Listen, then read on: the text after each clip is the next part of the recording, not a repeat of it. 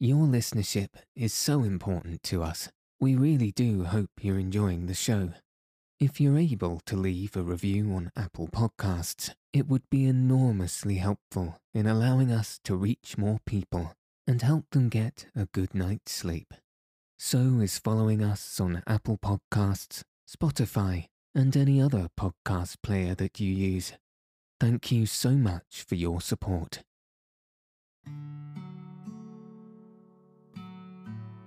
Welcome to Send Me to Sleep, the place to find a good night's rest. My name's Andrew, and I'm so pleased you've joined me this evening and taken the time for yourself to ensure you get a peaceful night's sleep. Tonight, I'll be reading chapters 24 and 25 of The Scarlet Pimpernel by Emma Orczy. In the last chapter, Marguerite and Sir Andrew had reached Calais and were on the search for Percy. In this chapter, Marguerite has an unfortunate encounter with Chauvelin. If you haven't already, find a nice place to get cozy. Take a deep, relaxing breath and settle your body in whatever way feels most comfortable. Now, all you'll need to do is follow the sound of my voice. So let your eyes fall heavy and your breath soften as we settle in for a peaceful night's sleep.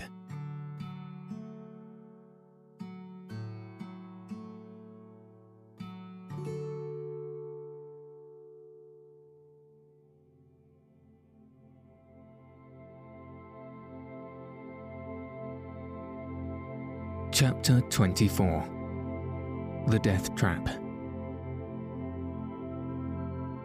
The next quarter of an hour went by swiftly and noiselessly. In the room downstairs, Brogard had for a while busied himself with clearing the table and rearranging it for another guest. It was because she watched these preparations that Marguerite found the time slipping by more pleasantly. It was for Percy that this semblance of supper was being got ready. Evidently, Brogard had a certain amount of respect for the tall Englishman, as he seemed to take some trouble in making the place look a trifle less uninviting than it had done before. He even produced, from some hidden recess in the old dresser, what actually looked like a tablecloth, and saw it was full of holes. He shook his head dubiously for a while then was at much pains to spread it over the table as to hide most of its blemishes. Then he got out a serviette, also old and ragged, but possessing some measure of cleanliness, and with this he carefully wiped the glasses, spoons, and plates which he put on the table. Marguerite could not help smiling to herself as she watched all these preparations which Brogard accomplished to an accompaniment of muttered oaths. Clearly, the great height and bulk of the Englishman, or perhaps the weight of his fist, had overawed this free-born citizen of France, or he would never have been at such trouble for any sacre aristo. When the table was set, such as it was, Brogard surveyed it with evident satisfaction. He then dusted one of the chairs with the corner of his blouse, gave a stir to the stock pot, threw a fresh bundle of wood onto the fire, and slouched out of the room. Marguerite was left alone with her reflections. She had spread her travelling cloak over the straw and was sitting fairly comfortably as the straw was fresh, and the evil odours from below came up to her only in a modified form. But momentarily, she was almost happy. Happy because, when she peeped through the tattered curtains, she could see a rickety chair, a torn tablecloth, a glass, a plate, and a spoon. That was all. But those mute and ugly things seemed to say to her that they were waiting for Percy, that soon, very soon, he would be here, that the squalid room being still empty, they would be alone together. That thought was so heavenly that Marguerite closed her eyes in order to shut out everything but that. In a few minutes, she would be alone with him. She would run down the ladder and let him see her. Then he would take her in his arms, and she would let him see that, after that, she would gladly die for him, and without him, for earth could hold no greater happiness than that. And then what would happen? She could not even remotely conjecture. She knew, of course, that Sir Andrew was right, that Percy would do everything he had set out to accomplish, that she, now she was here, could do nothing beyond warning him to be cautious, since Chauvelin himself was on the track. After having cautioned him, she would perforce have to see him go off upon his terrible and daring mission. She could not, even with a word or look, attempt to keep him back. She would have to obey, whatever he told her to do, even perhaps to efface herself and wait in an indescribable agony whilst he, perhaps, went to his death. But even that seemed less terrible to bear than the thought that he should never know how much she loved him. That at any rate would be spared her the squalid room itself, which seemed to be waiting for him, told her that he would be here soon. Suddenly, her oversensitive ears caught the sound of distant footsteps drawing near. Her heart gave a wild leap of joy was it Percy at last? No. The step did not seem quite as long, nor quite as firm as his. She also thought that she should hear two distinct sets of footsteps. Yes, that was it. Two men were coming this way. Two strangers, perhaps, to get a drink, or. But she had not time to conjecture, for presently there was a peremptory call at the door, and the next moment it was violently thrown open from the outside, whilst a rough, commanding voice shouted, Hey, Citoyen Brogard, hola. Marguerite could not see the newcomers, but through a hole in one of the curtains, she could observe one portion of the room below. She heard Brogard's shuffling footsteps as he came out of the inner room, muttering his usual string of oaths. On seeing the strangers, however, he paused in the middle of the room, well within range of Marguerite's vision, looked at them with an even more withering contempt than he had bestowed upon his former guests, and muttered, Sacre Soutane. Marguerite's heart seemed all at once to stop beating. Her eyes, large and dilated, had fastened on one of the newcomers, who, at this point, had taken a quick step forward towards Brogard. He was dressed in the soutane, broad brimmed hat, and buckled shoes habitual to the French curé. But as he stood opposite the innkeeper, he threw open his soutane for a minute, displaying the tricolour scarf of officialism, which sight immediately had the effect of transforming Brogard's attitude of contempt into one of cringing obsequiousness. It was the sight of this French curé which seemed to freeze the very blood in Marguerite's veins.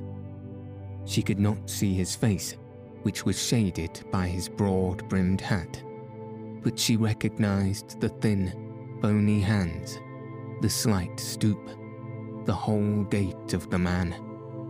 It was Chauvelin. The horror of the situation struck her as with a physical blow. The awful disappointment, the dread of what was to come, made her very senses reel, and she needed almost superhuman effort not to fall senseless beneath it all. A plate of soup and a bottle of wine, said Chauvelin imperiously to Brogard. Then clear out of here. Understand? I want to be alone.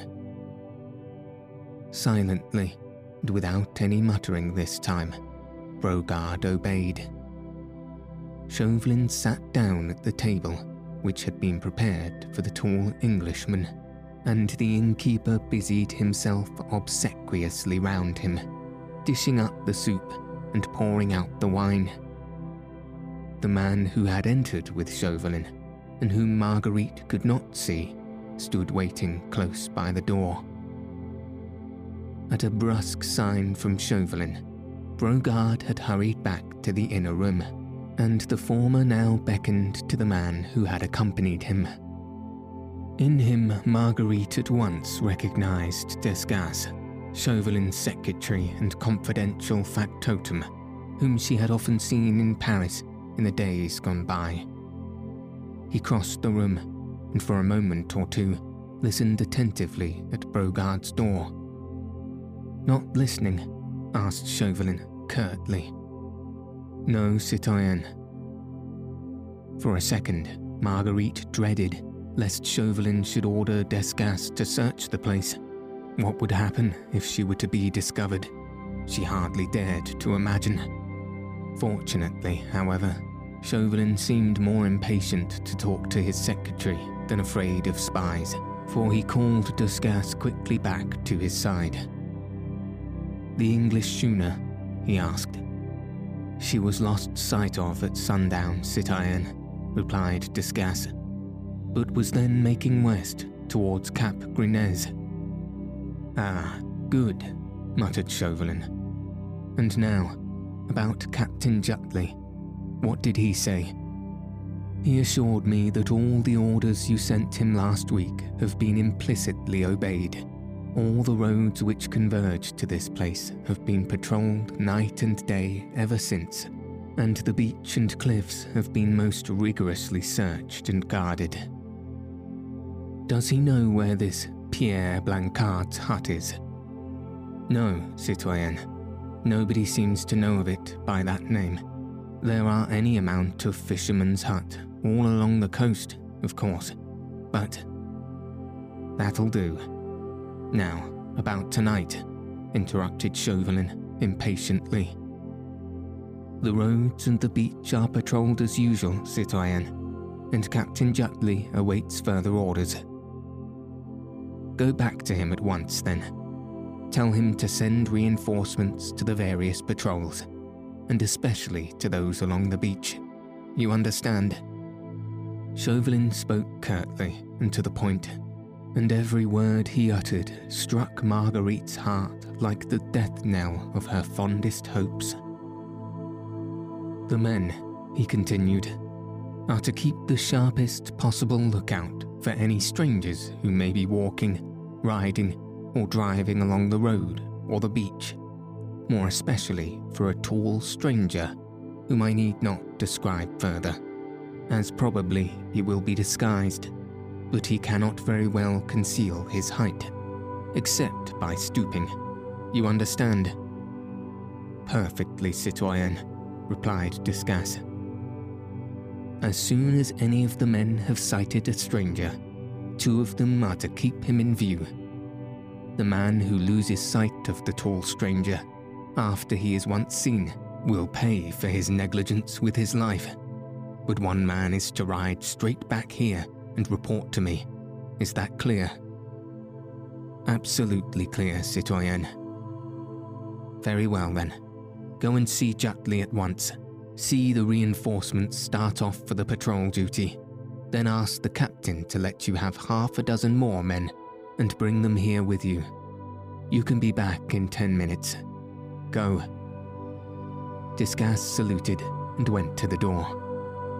As Marguerite, sick with horror, listened to Chauvelin's directions to his underling, the whole of the plan for the capture of the Scarlet Pimpernel became appallingly clear to her.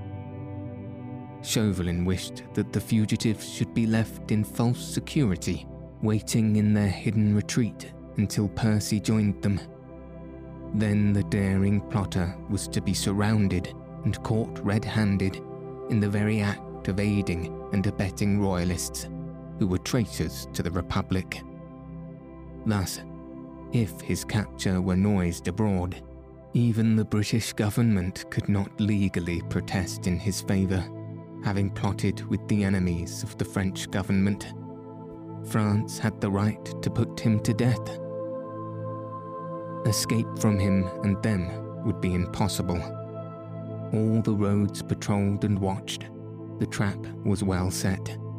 The net wide at present, but drawing together tighter and tighter until it closed upon the daring plotter, whose superhuman cunning even could not rescue him from its meshes now. Desgas was about to go, but Chauvelin once more called him back. Marguerite vaguely wondered what further devilish plans he could have formed in order to entrap one brave man, alone, against two score of others. She looked at him as he turned to speak to Desgas. She could just see his face beneath the broad brimmed cure's hat. There was at that moment so much deadly hatred, such fiendish malice in the thin face and pale, small eyes, that Marguerite's last hope died in her heart, for she felt that from this man she could expect no mercy. I had forgotten, repeated Chauvelin with a weird chuckle as he rubbed his bony, talon like hands one against the other with a gesture of fiendish satisfaction. The tall stranger may show fight. In any case, no shooting, remember, except as a last resort. I want that tall stranger alive, if possible. He laughed, as Dante had told us that the devils laugh at the sight of the tortured damned. Marguerite had thought that by now she had lived through the whole gamut of horror and anguish that the human heart could bear. Yet now, when Desgas left the house, and she remained alone in this lonely, squalid room, with that fiend for company, she felt as if all that she had suffered was nothing compared with this.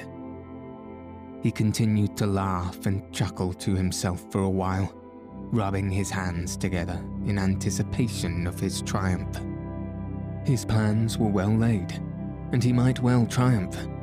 Not a loophole was left through which the bravest, the most cunning man might escape. Every road guarded, every corner watched, and in that lonely hut, somewhere on the coast, a small band of fugitives waiting for their rescuer and leading him to his death, nay, to worse than death. That fiend there, in a holy man's garb, was too much of a devil to allow a brave man to die the quick, sudden death of a soldier at the post of duty. He, above all, longed to have the cunning enemy who had so long baffled him, helpless in his power. He wished to gloat over him, to enjoy his downfall, to inflict upon him what moral and mental torture a deadly hatred alone can devise. The brave eagle, captured and with noble wings clipped, was doomed to endure the gnawing of the rat and she, his wife, who loved him and who had brought him to this, could do nothing to help him. Nothing save to hope for death by his side, and for one brief moment in which to tell him that her love, whole, true, and passionate, was entirely his. Chauvelin was now sitting close to the table. He had taken off his hat, and Marguerite could just see the outline of his thin profile and pointed chin as he bent over his meagre supper. He was evidently quite contented and awaited events with perfect calm. He even seemed to enjoy Brogard's unsavoury fare Marguerite wondered how so much hatred could lurk in one human being against another. Suddenly, as she watched Chauvelin, a sound caught her ear, which turned her very heart to stone. And yet, that sound was not calculated to inspire anyone with horror, for it was merely the cheerful sound of a gay, fresh voice singing lustily God Save the King.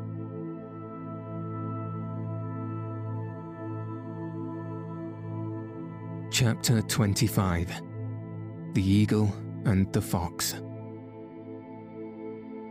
Marguerite's breath stopped short. She seemed to feel her very life standing still momentarily while she listened to the voice and to that song.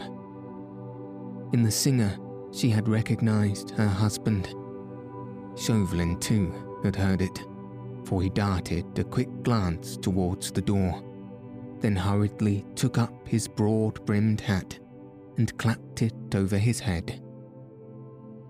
The voice drew nearer. For one brief second, the wild desire seized Marguerite to rush down the steps and fly across the room, to stop that song at any cost, to beg the cheerful singer to fly fly for his life before it be too late. She checked the impulse just in time. Chauvelin would stop her before she reached the door, and, moreover, she had no idea if he had any soldiers posted within his call.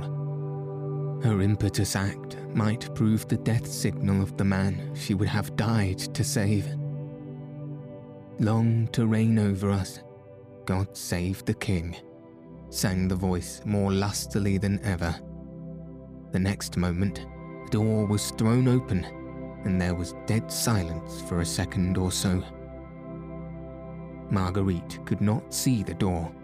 She held her breath, trying to imagine what was happening.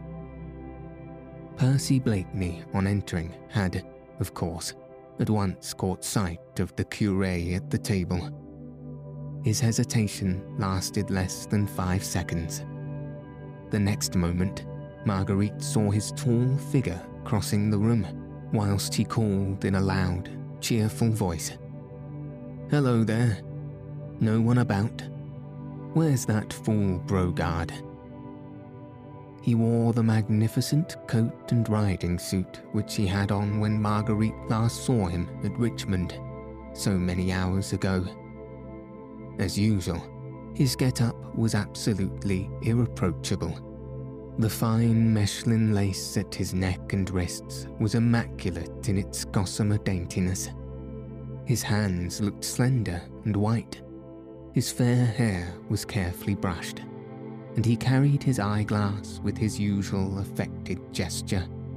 In fact, at this moment, Sir Percy Blakeney, Bart, might have been on his way to a garden party at the Prince of Wales's, instead of deliberately, cold bloodedly, running his head in a trap set for him by his deadliest enemy. He stood for a moment in the middle of the room, whilst Marguerite, absolutely paralysed with horror, seemed unable to even breathe. Every moment she expected that Chauvelin would give a signal, that the place would fill with soldiers, that she would rush down and help Percy to sell his life dearly. As he stood there, suavely unconscious, she nearly screamed out to him Fly, Percy, tis your deadly enemy. Fly before it be too late. But she had not time even to do that for the next moment, Blakeney quietly walked to the table and jovially clapped the cure on the back, said in his own drawly, affected way, Odds fish. Ah, Monsieur Chauvelin, I vow I never thought of meeting you here. Chauvelin, who had been in the very act of conveying soup to his mouth, fairly choked. His thin face became absolutely purple, and a violent fit of coughing saved this cunning representative of France from betraying the most boundless surprise he had ever experienced. There was no doubt that this bold move on the part of the enemy had been wholly unexpected, as far as he was concerned, and the daring impudence of it completely nonplussed him for a moment. Obviously, he had not taken the precaution of having the inn surrounded with soldiers. Blakeney had evidently guessed that much, and no doubt his resourceful brain had already formed some plan by which he could turn this unexpected interview to account. Marguerite, up in the loft, had not moved. She had made a solemn promise to Sir Andrew not to speak to her husband before strangers and she had sufficient self control not to throw herself unreasoningly and impulsively across his plans. To sit still and watch these two men together was a terrible trial of fortitude.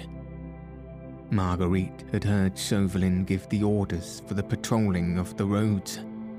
She knew that if Percy now left the Chat Gris, in whichever direction he happened to go, he could not go far without being sighted by some of Captain Jutley's men on patrol.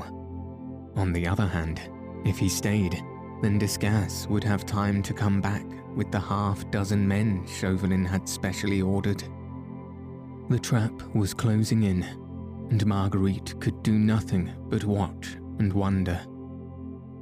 The two men looked such a strange contrast, and of the two, it was Chauvelin who exhibited a slight touch of fear. Marguerite knew him well enough to guess what was passing in his mind. He had no fear for his own person, although he certainly was alone in a lonely inn with a man who was powerfully built and who was daring and reckless beyond the bounds of probability. She knew that Chauvelin would willingly have braved perilous encounters for the sake of the cause he had at heart. But what he did fear was that this impudent Englishman would, by knocking him down, double his own chances of escape. His underlings might not succeed so well in capturing the Scarlet Pimpernel when not directed by the cunning hand and shrewd brain which had deadly hate for an incentive. Evidently, however, the representative of the French government had nothing to fear for the moment at the hands of this powerful adversary, Blakeney, with his most inane laugh and pleasant good nature, was solemnly patting him on the back. I am so damned sorry, he was saying cheerfully. So very sorry. I seem to have upset you, eating soup too. Nasty, awkward thing, soup. Ah, uh, begad. A friend of mine died once. Ah, uh, choked, just like you, with a spoonful of soup. And he smiled shyly, good humouredly, down at Chauvelin. Odd's life, he continued, as soon as the latter had somewhat recovered himself. Beastly hole, this, ain't it now? La, you don't mind, he added apologetically as he sat down on a chair close to the table and drew the soup tureen towards him. That fool Brogard seems to be asleep or something. There was a second plate on the table and he calmly helped himself to soup, then poured himself out a glass of wine. For a moment, Marguerite wondered what Chauvelin would do. His disguise was so good that perhaps he meant, on recovering himself, to deny his identity. But Chauvelin was too astute to make such an obviously false and childish move, and already he too had stretched out his hand and said pleasantly, I am indeed charmed to see you, Sir Percy. You must excuse me. Hmm, I thought you the other side of the channel. Sudden surprise almost took my breath away. La, said Sir Percy, with a good humoured grin. It did that quite, didn't it? Ah, uh, Monsieur. Ah, uh, Chaubertin? Pardon me. Chauvelin. I beg your pardon. A thousand times. Yes, Chauvelin, of course. Ah, uh, I never could cotton to foreign names. He was calmly eating his soup, laughing with pleasant good humour, as if he had come all the way to Calais for the express purpose of enjoying supper at this filthy inn, in the company of his arch enemy. For the moment, Marguerite wondered why Percy did not knock the little Frenchman down then and there, and no doubt something of the sort must have darted through his mind, for every now and then his lazy eyes seemed to flash ominously as they rested on the slight figure of Chauvelin, who had now quite recovered himself and was also calmly eating his soup. But the keen brain, which had planned and carried through so many daring plots, was too far seeing to take unnecessary risks. This place after all, might be infested with spies. The innkeeper might be in Chauvelin's pay. One call on Chauvelin's part might bring twenty men about Blakeney's ears for aught he knew, and he might be caught and trapped before he could get help, or, at least, warn the fugitives. This he would not risk. He meant to help the others, to get them safely away for he had pledged his word to them, and his word he would keep. And whilst he ate and chatted, he thought and planned, whilst, up in the loft, the poor, anxious woman racked her brain as to what she should do, and endured agonies of longing to rush down to him, yet not daring to move for fear of upsetting his plans. I didn't know, Blakeney was saying, jovially, that you, er, uh, were in holy orders. I, er, uh, him, stammered Chauvelin. The calm impudence of his antagonist had evidently thrown him off the usual balance. But, la, I should have known you anywhere, continued Percy, placidly, as he poured himself out another glass of wine although the wig and hat have changed you a bit. Do you think? Lud, they alter a man so. But, begad, I hope you don't mind my having made the remark. Demmed bad for making remarks. I hope you don't mind. No, no, not at all. Hem. I hope Lady Blakeney is well, said Chauvelin hurriedly changing the topic of conversation. Blakeney, with much deliberation, finished his plate of soup, drank his glass of wine, and momentarily it seemed to Marguerite as if he glanced quickly all around the room.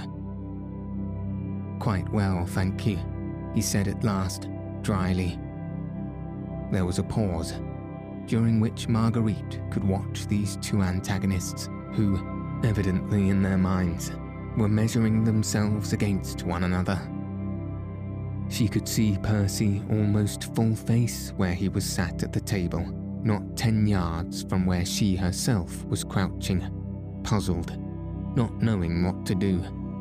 She had quite controlled her impulse by now of rushing down and disclosing herself to her husband.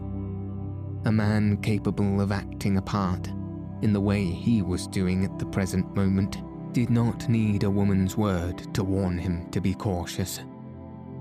Marguerite indulged in the luxury, dear to every tender woman's heart, of looking at the man she loved. She looked through the tattered curtain, across at the handsome face of her husband, in whose lazy blue eyes, and behind whose inane smile, she could now so plainly see the strength, energy, and resourcefulness which had caused the Scarlet Pimpernel to be reverenced and trusted by his followers.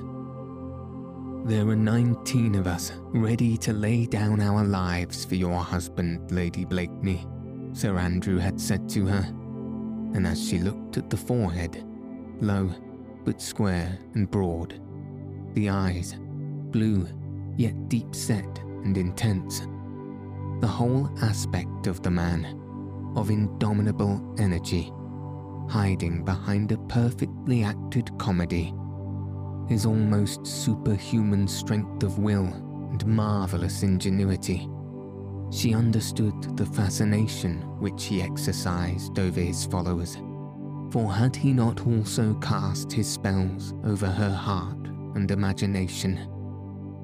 Chauvelin, who was trying to conceal his impatience beneath his usual urbane manner, took a quick look at his watch. Desgas should not be long Another two or three minutes, and this impudent Englishman would be secure in the keeping of a half a dozen of Captain Jutley's most trusted men. You're on your way to Paris, Percy? he asked carelessly. Odds life, no, replied Blakeney with a laugh. Only as far as Lille. Not Paris for me. Beastly uncomfortable place, Paris just now. Eh, Monsieur Chaubertin. Beg pardon, Chauvelin. Not for an English gentleman like yourself, Sir Percy, rejoined Chauvelin sarcastically, who takes no interest in the conflict that is raging there. La, you see, it's no business of mine, and our demmed government is all on your side of the business. Old Pitt daren't say boo to a goose. You are in a hurry, sir, he added, as Chauvelin once again took out his watch.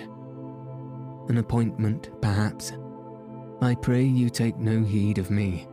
My time's my own. He rose from the table and dragged a chair to the hearth. Once more, Marguerite was terribly tempted to go to him, for time was getting on Desgas might be back at any moment with his men.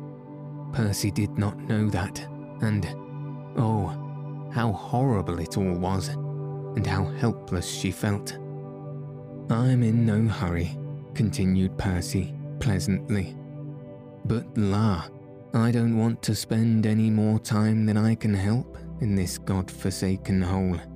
But begad, sir, he added, as Chauvelin had surreptitiously looked at his watch for the third time.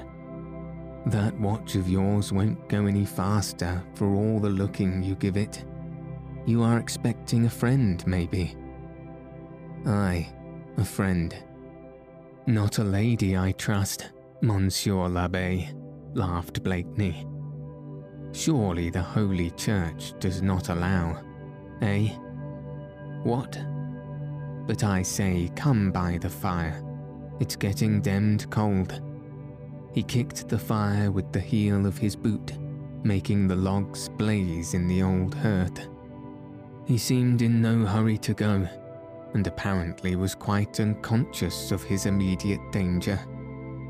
He dragged another chair to the fire, and Chauvelin, whose impatience was by now quite beyond control, sat down beside the hearth in such a way as to command a view of the door. Desgas had been gone nearly a quarter of an hour. It was quite plain to Marguerite's aching senses that as soon as he arrived, Chauvelin would abandon all his other plans with regard to the fugitives and capture this impudent Scarlet Pimpernel at once.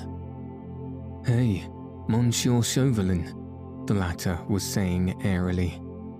Tell me, I pray you, is your friend pretty? Demmed smart, these little French women sometimes. What? But I protest, I need not ask, he added, as he carelessly strode backwards towards the supper table. In matters of taste, the church has never been backward, eh? But Chauvelin was not listening. His every faculty was now concentrated on that door, through which presently Desgas would enter. Marguerite's thoughts, too, were centred there, for her ears had suddenly caught through the stillness of the night the sound of numerous and measured treads some distance away. It was Desgas and his men. Another three minutes and they would be here. Another three minutes and the awful thing would have occurred. The brave eagle would have fallen in the ferret's trap. She would have moved now and screamed, but she dared not, for whilst she heard the soldiers approaching, she was looking at Percy and watching his every movement. He was standing by the table, whereon the remnants of the supper, plates, glasses, spoons, salt and pepper pots were scattered pell mell. His back was turned to Chauvelin, and he was still prattling along in his own affected and inane way. But from his pocket, he had taken a snuff box, and quickly and suddenly he emptied the contents of the pepper pot into it. Then he again turned with an inane laugh to Chauvelin.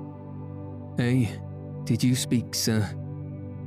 Chauvelin had been too intent on listening to the sound of those approaching footsteps to notice what his cunning adversary had been doing.